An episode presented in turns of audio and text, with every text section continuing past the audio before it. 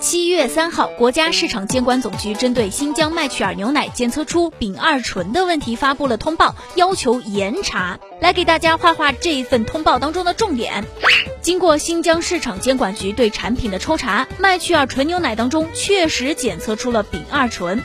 根据国家相关规定，丙二醇是批准使用的食品添加剂，也是允许使用的食品用合成香料和食品用香精中允许使用的溶剂，但是在纯牛奶当中是不得使用的。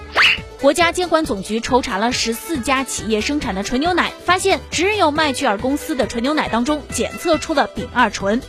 国家市场监管总局要求新疆市场监管局尽快查清麦曲尔公司违法事实，依法严厉查处，并及时公布查处情况。六月二十八号，浙江省庆元县市场监管局发布通报，查出麦趣尔集团股份有限公司生产的两批次纯牛奶不合格，检测出了丙二醇。据当时发布的消息，丙二醇是一种化学溶剂，经常用作在化妆品原料当中，但它具有低毒，通常在化妆品中的添加浓度约在百分之五以下，而在食品当中，丙二醇是不得使用的。